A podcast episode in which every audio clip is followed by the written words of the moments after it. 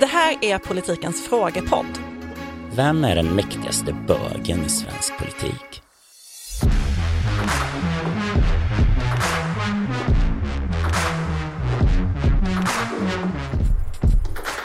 Ja, tack herr talman. Det svaret tycker jag var en tydlig bekräftelse på det, precis det som jag tog upp med min fråga. Tack herr talman. Hej politiken. Bakom varje framgång står en kvinna eller en bög. Det är sedan gammalt. Ett tydligt exempel på detta är svensk nöjesindustri där i princip enbart homosexuella män sitter i den absoluta toppen. Eftersom det även är allmänt känt att majoriteten av alla bögar, eh, inte alla men jag vill hävda 90%, trivs med både uppmärksamhet och makt så undrar jag, vilka bögar eller andra hbtqi-hjärnor styr svensk politik? PS. Eh, detta mail ska läsas med en glimt i ögat och får absolut inte outa någon. Tacksam för svar. Med vänlig hälsning, en bög som heter Alex. Och då kan jag säga att vi börjar med att outa att det är Alexander Letic. Japp, SVT-programledaren som också är min kompis som hade den här frågan till mig och jag sa du får skriva den. Och han bara så här, men ni kan ju inte ta med mitt namn. Jag bara, vet du vad?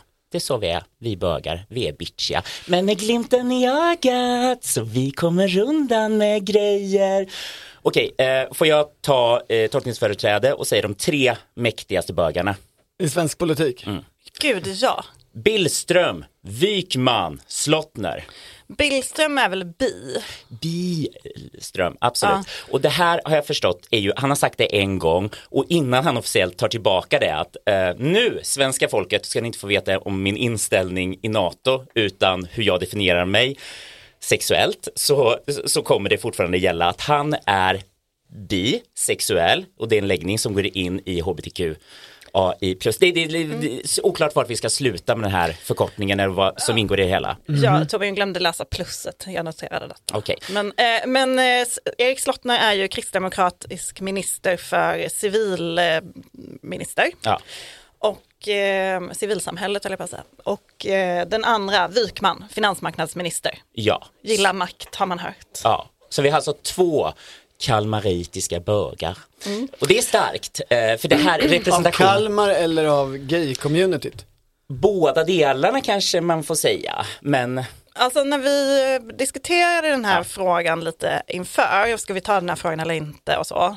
eh, Då så sa ju jag att jag uppfattar det som att det är en stor överrepresentation av homosexuella män i rikspolitiken. och då, Och då blev ju du lite irriterad, ja, Henrik. för jag har, ju, jag har ju precis som alla andra samtida sett, alltså ett kom ut som en gay under tiden då det var liksom så här, det är mellan 5 till 10 procent och sen så eh, Alltså mellan 5 till 10 procent av svenska befolkningen som är homosexuella. Precis, och då har vi lesbiska, vi har bisexuella och vad man nu sa eh, på den tiden, liksom när man hade ett lite mer begränsat eh, paraply för allt detta regnbågiga.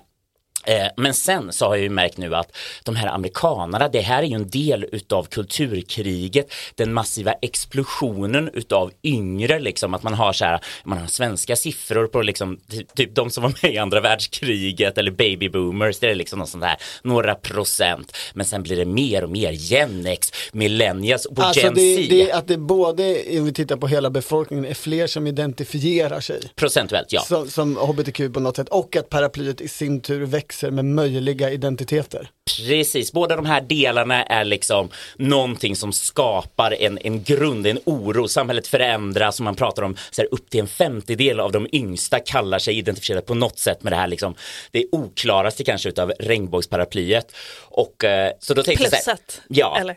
Och då är man så här, men vadå, eh, 25 procent, det är tre ministrar, är, är det verkligen 25 procent Nej men utav regeringen? ehm, jag vill inte på något sätt säga att dina siffror inte stämmer, även om jag uppfattar dem som lite tagna ur luften. Som gäller ett eh, annat land och ingen källa. Själv gick jag då, själv googlade jag detta intensivt igår och hamnade, eh, det, liksom det bästa jag kunde hitta faktiskt var Wikipedia-sidan homosexualitet i Sverige. Och där står det att man Undersökningar har under åren 2010 till 2015 uppskattat andelen till 2,3 procent, 2 till 3 procent. Gud vad exakt den var, 2,3 procent. Men i yngre åldersgrupper, precis som du säger, är homo och bisexualitet mer vanligt förekommande. Där uppskattas förekomsten till 4 till 6 procent. Och Wikipedia är ju ingen källa i sig, men de hänvisar sen till rapporter från Folkhälsomyndigheten, till exempel, där man ju har gjort sådana undersökningar. Uh, men det, det, är ju inte... Det, men ska man ja, göra det här... Det är svårt att säga en siffra, men jag räknade också på regeringen igår och fick det till 12,5 procent. Och då har vi ju en överrepresentation, så frågan är antingen, alltså Billström, om du inte drar tillbaks ditt medlemskort så måste alltså någon få sparken för att det ska kännas okej. Okay. Ja, fast frågan är ju, du sa ju Maggie, att du uppfattar att det är en överrepresentation av manliga homosexuella. Ja, men, Frågan alltså, har är... ni träffat en moderat som inte är homosexuell? Man.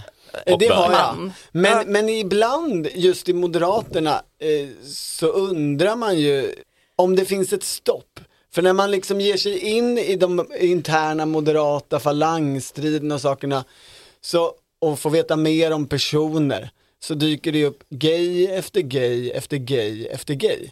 Män alltså. Men det dyker ju aldrig upp gay efter gay efter gay kvinnor. Nej. Så där finns det ju en, en, en snedfördelning, åtminstone ja. i, de, i de som är öppna eller den information som når mig då. Låt oss ta lite fakta för omväxlings skull. Lite fakta för omväxlings skull.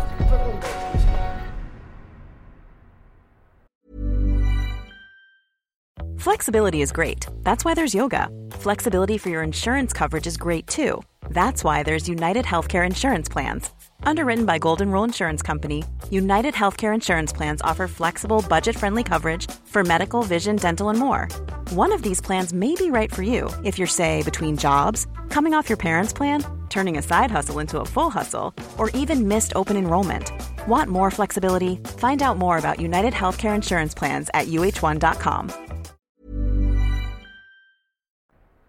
Då kommer vi till definitionen här och då är det också lite, hur frågar vi en som heter Alex eh, frågeställning. Han ja. sa bögar, han började prata med bögar, sen gav han sig själv en liksom, liten out, eller någon annan som liksom, kan vara med i det här bredare fältet. Jag har lite valt att fokusera på just manliga homosexuella eh, för att göra det lite enklare för mig, ja. Och det här är ju en blindhet och då kommer det liksom, vi kommer till två frågor. Vi pratar om det. Det kanske inte är en blindhet utan det kanske har en poäng att vi alla tolkar frågan egentligen så, är väl på sätt och vis en rest eller en, ett fortsatt bevis på att politik är trots allt och förbli en manlig bastion på många Fast sätt. Fast om man tänker bara vill jag då skjuta in, dels, dels vill jag skjuta in en annan sak ja. som är, tittar man på riksdagsledamöter så har det varit ganska, eh, QX, tidningen, brukar rapportera om hur, hur många öppna eh, hbtqi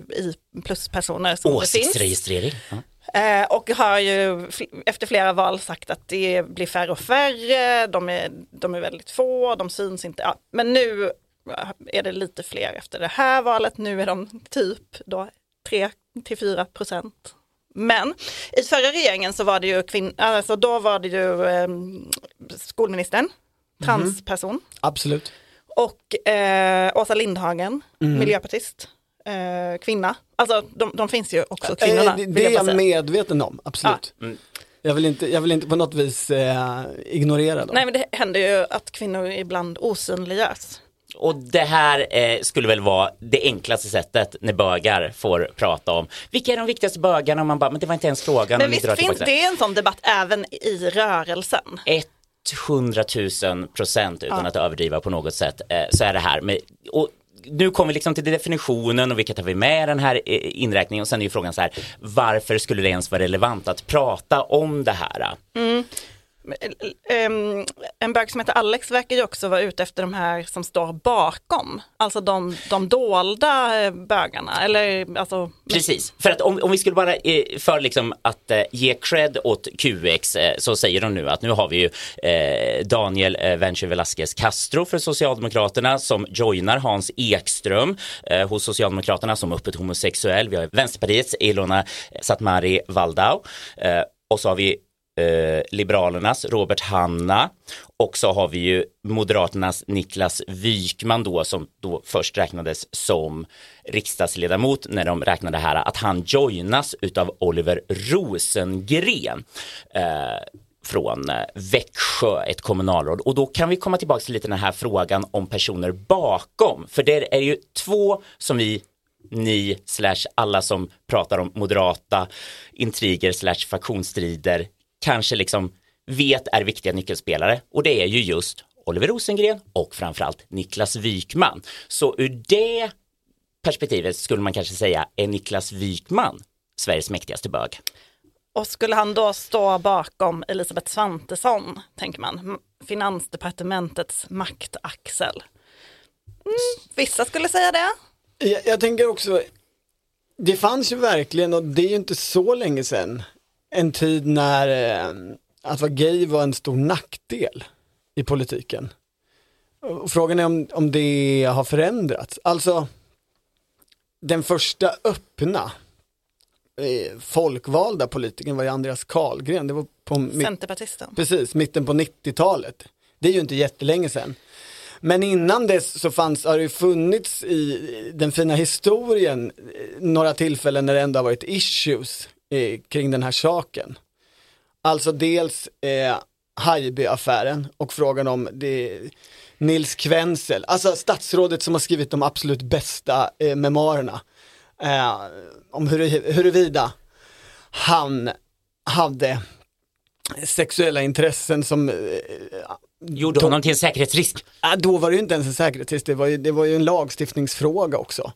Eh, säkerhetsrisk så hade ju Tage Erlander, det finns ju i Tage Erlanders dagböcker en underbart eh, skämskuddiga passager när Tage Erlander, ganska pryd karaktär, ska genomlida mötena där man diskuterar diplomaten Sverker Åströms eventuella säkerhetsriskproblem eh, och, och mm. sexualitet.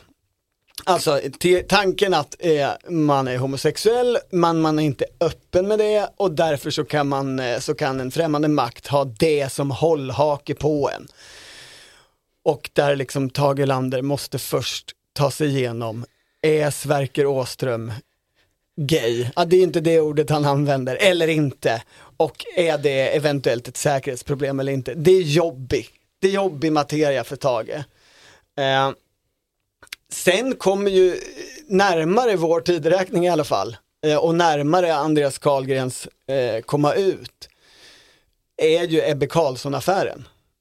Och i efterspelet av Ebbe Carlsson-affären, ni vet den rådgivaren, bokförläggaren, socialdemokraten som nästlade sig in i olika Palme och Karlsson regeringskretsar, smugglade grejer i, för att reda ut vem det var som mördade Olof Palme och sen blev allt jättejobbigt.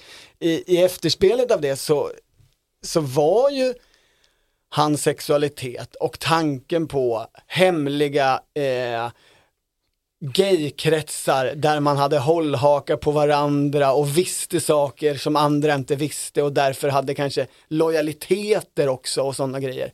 Det var ju allmänt förekommande och kanske inte alldeles vacker i den mediala bevakningen. Jag pratade med en eh, kunnig person när det gällde gays och historia och kastade upp så här, ja men Ebbe Carlsson, var han den mäktigaste gayen? Och då fick svaret så här, was he the gay who made the biggest mess. Att kanske mer en sån här äh, skandalbög i politikkretsar. Och det där knyter ju an till det här som eh, länge såg som det stora problemet med bögarna, ja, de håller på och nästlar in sig, de korrumperar, de har sin hemliga krets. Och frågan är liksom... Har de inte det då? Ja, det är det här... Nej men vet du, ja. det har de inte längre, för det har jag sett i en tv-serie som kommer på SVT i helgen, som mm -hmm. heter SD-bögar och är gjord av journalisten Erik Galli. För det här kan vi säga att vi har sparat två stycken eh, partister eh, som sitter i eh, riksdag som vi inte sa, som ju säger någonting, nämligen eh, om att Sverigedemokraterna också har homosexuella, nämligen att Bo Broman, numera ordförande i Riksbanksfullmäktige och deras EU-parlamentariker Johan Nissanen som båda är öppet homosexuella. Ja, och eh, Johan Nissinen är ju en av huvudpersonerna i SD Bögar. Bo Broman är inte med. Jag gissar att han har valt att inte vara med. Jag antar att han blev tillfrågad. De pratar om honom dock, men inte med honom. Ja, den som förstod det där kan ju ringa en kompis. Alltså, det, det är ju så här det ser ut alltså. Så det, det är ju så här det ser ut alltså. Ringa en kompis, ringa en kompis, ringa en kompis, ringa en kompis. Hi, I'm Kara Berry, host of Everyone's Business But Mine, and I am an all inclusive addict. Enter Club Med, the best all inclusive for you and your family. With resorts worldwide, from their family flagship resort, Club Med Punta Cana, to their only mountain resort in Canada, Club Med Quebec, they have everything you need to relax. With their 20 plus sports activities, wellness programs, you can dine on delicious cuisine and make memories with your family. So book your next getaway with Club Med. Visit clubmed.us or call 1 800 Club Med or your travel advisor. I den här dokumentärserien så för Erik Galli fram tesen att eh, gayrörelsen har splittrats, att det är därför Alltså att det finns en splittring, en politisering som man inte har sett tidigare där man är då motståndare och det handlar om eh, synen på invandring framför allt. Och då för han fram tesen att eh, nu när man inte längre behöver mötas i hemlighet på olika ställen, platser, utan kan bara sitta med sin grinder-app, då har den här gemenskapen försvunnit. Då har man inte längre det här hemliga sällskapet, Och kanske också när, där det också finns makt då. när det är lättare att komma ur garderoben jämfört med för 25-30 år sedan. Eh, för det är, ju, det är ju där den potentiella liksom, Eh, hållhaken existerar. Och, och det finns ju också eh, den här aspekten då att ja, om det är så lätt att komma ut nu, varför pratar man om det här? Varför ska det ens vara en grej att någon råkar vara homosexuell? Eh, och då tas det ju fram eh, en intressant aspekt eh, på Björn Söder, en person som gärna eh, dyker upp som en sorts kultur kulturkrigare galor. Hur han reagerar på att eh, Sverigedemokraten Johan Nissinen kommer ut. Eh, Den, den trevligaste eh, reaktionen var nog från Björn Söder. Från Björn Söder? Ja, han eh, skickade ett eh, sms. Jag kan se att jag har kvar det någonstans här. Oj, okej. Av en som är framställd som en ond jävel så vill jag verkligen betona att jag gläds för dig och du är min kompis för alltid. Ja, ja, det blev kanske fel men jag hoppas att, att du vet vad jag menar. Hoppas vi ses snart, snart igen min vän. Ja, men vadå, du menar att Björn Söder är typ en fag-hag? Nej, jag menar mer att han anses som bara en så här väldigt ond jävel. Att eh, han hatar homosexuella och sånt där. Alltså han har ju ändå liksom sagt de här olika sakerna.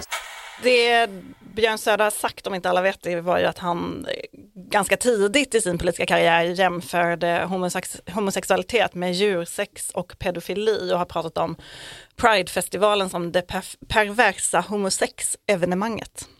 Och det här är väl intressant, för det här är ju eh, kul eh, för Johan Nissinen att eh, Björn Söder säger, ah, så här, grabbigt, ah, jag vet inte, ah, men du, du är fortfarande en, min kompis. Eh, en otippad bild, låt alla människor vara mångfacetterade. Eh, men som sagt, det intressanta och varför det ens finns en sån här serie, SD-bögarna, är just för grundpremissen. Men gillar de här verkligen bögar, det här partiet? Nej men konflikten här är väl just det, alltså man visar upp då att SD har till exempel röstat nej till ett antal reformer i riksdagen som är hbtq-vänliga, samtidigt som man då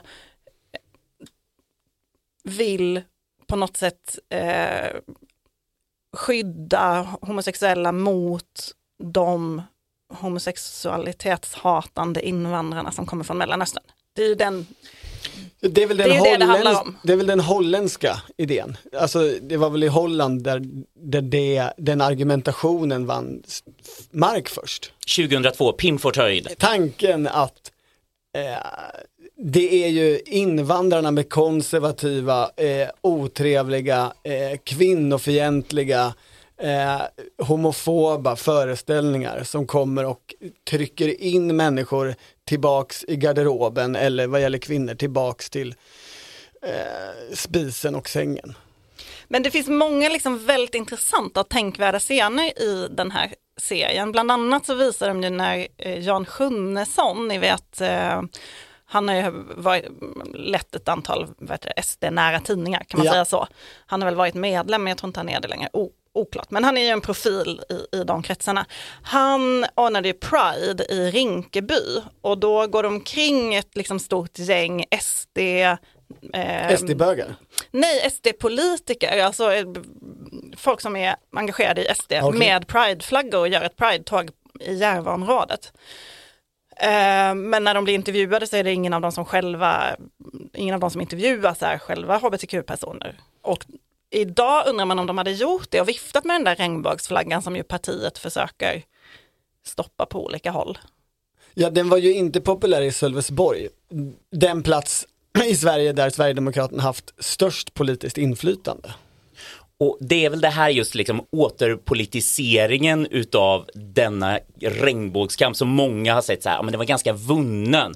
Eh, det var ju liksom Barbro Westerholm och Mona Sahlin och, och Jörn Svensson, alla rediga heterosar som liksom drev igenom de här stora liksom, Jag tror det måste ha med Ulf Kristersson och Fredrik Reinfeldt där också. De Ja. gick ju mot partilinjen. det gjorde de. Det Intressanta namn. Partnerskapsomröstningen på Precis. 90-talet. som vi eh, definierar som heterosexuella som alla drivit de här liksom lagfrågorna, den här jämställdhets, den här jämlikhetsaspekten. Så egentligen nu när de här eh, vinsterna och rättigheterna är vunna så kan vi liksom aldrig backa här. Men nu har det ju blivit en ny debatt där många ser liksom att transfrågan och drag queens har politiserats så att plötsligt så har liksom högern hittat ny luft att på något sätt nu ska vi kämpa mot regnbågsflaggan för att vi kan liksom koppla det till eh, återigen ett hot mot barnen. Men det som SD Eh, bögarna ger uttryck för i den här serien är ju att man inte ska göra politik av sin sexualitet. Alltså man, man röstar eller är engagerad i SD av andra skäl. Till exempel då invandringsfrågan. Richard Jomshof, tidigare partisekreterare, partihöjdare, är också intervjuad. De stöter på honom på ett torgmöte och då pratar han om Bo Broman och säger att ja, men Bo brukar säga att han vill inte vara kallad bögbosse. Ehm, Vem vill det? att liksom, okej. Eller han vill inte vara bögbosse, det är bara en del av hans eh, person. Eh, det, är mycket annat, han vill sitta i riksbanksfullmäktige. Och, och det är väl en eh, hållning som jag tror flera kan känna igen sig i och sympatisera med.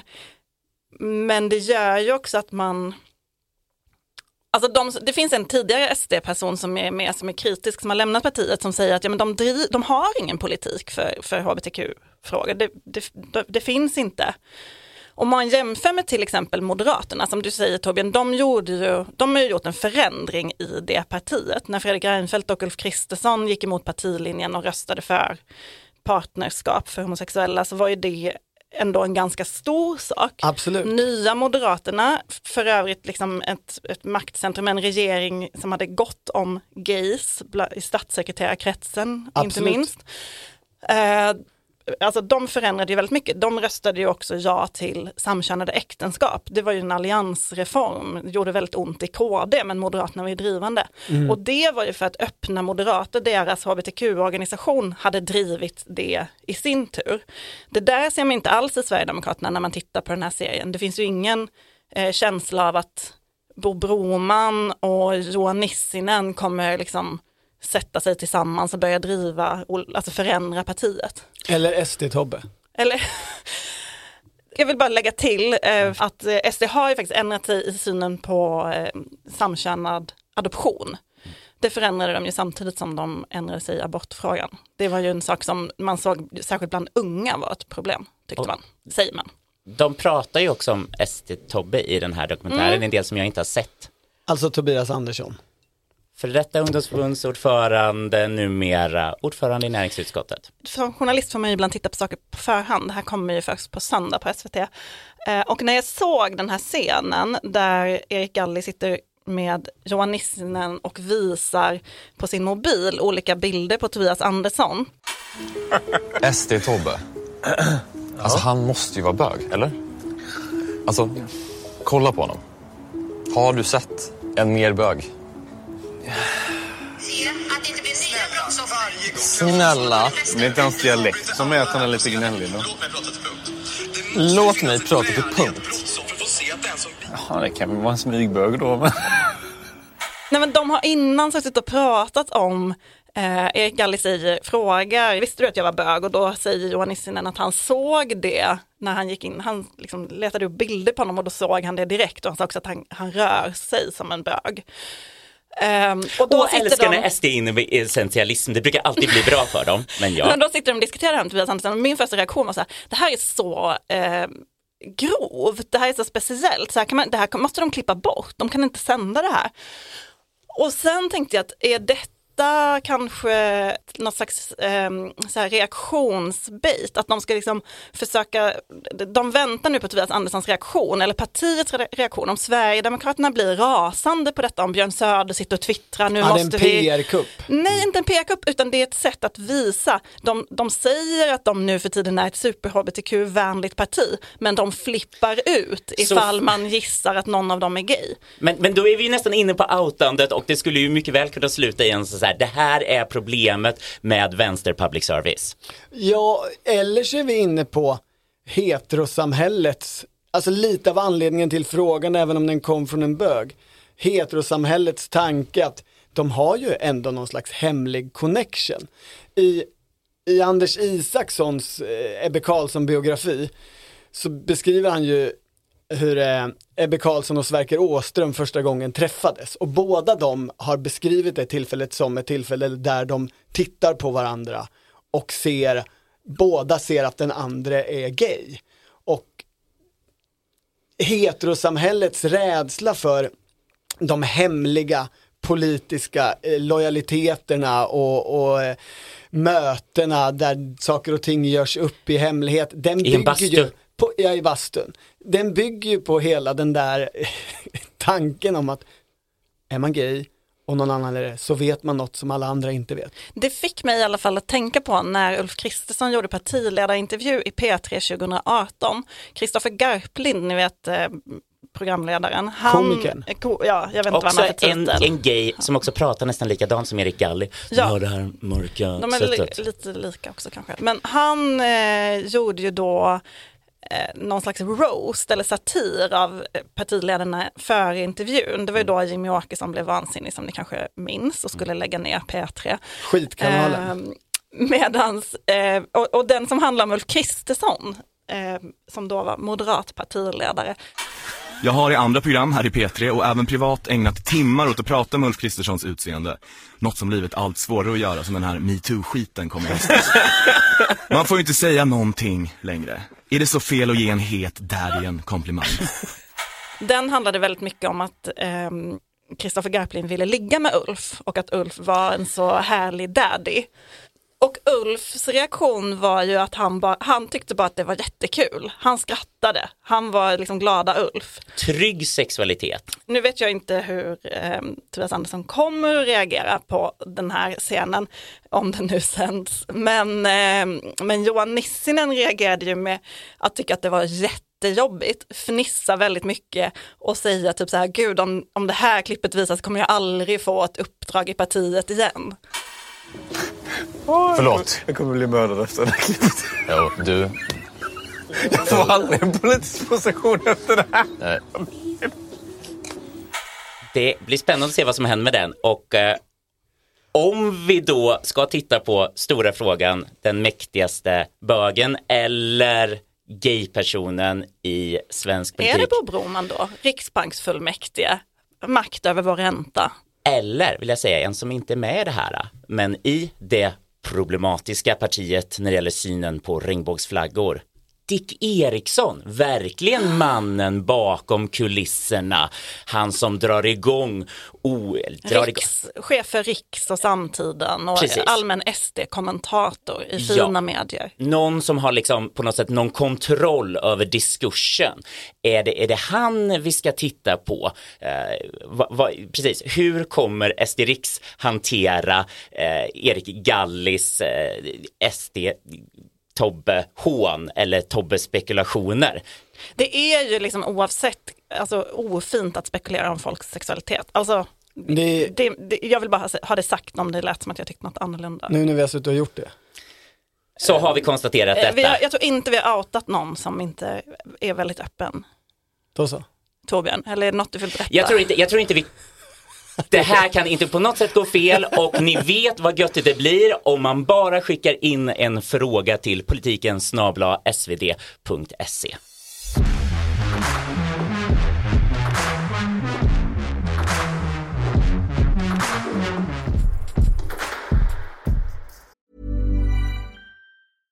Hi, I'm Dory Shafrir. And I'm Kate Spencer. And we are the hosts of Forever 35. And today we're talking about Club Med, the best all inclusive getaway for families. Today, Club Med has nearly 70 resorts worldwide, from beachside resorts in the Caribbean and Mexico to magical locations in the Maldives and Morocco to ski resorts in the mountains from Canada to the Alps. Between their all inclusive family programming, wellness offerings, land and water sports, and their French heritage inspired food and drink offerings, Club Med is the best way to elevate your family getaway, no matter which location you're at.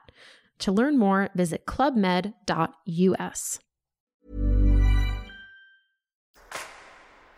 Du har lyssnat på Politiken, en podd från Svenska Dagbladet. Producent Mattias Stellert och ansvarig utgivare Anna Kareborg.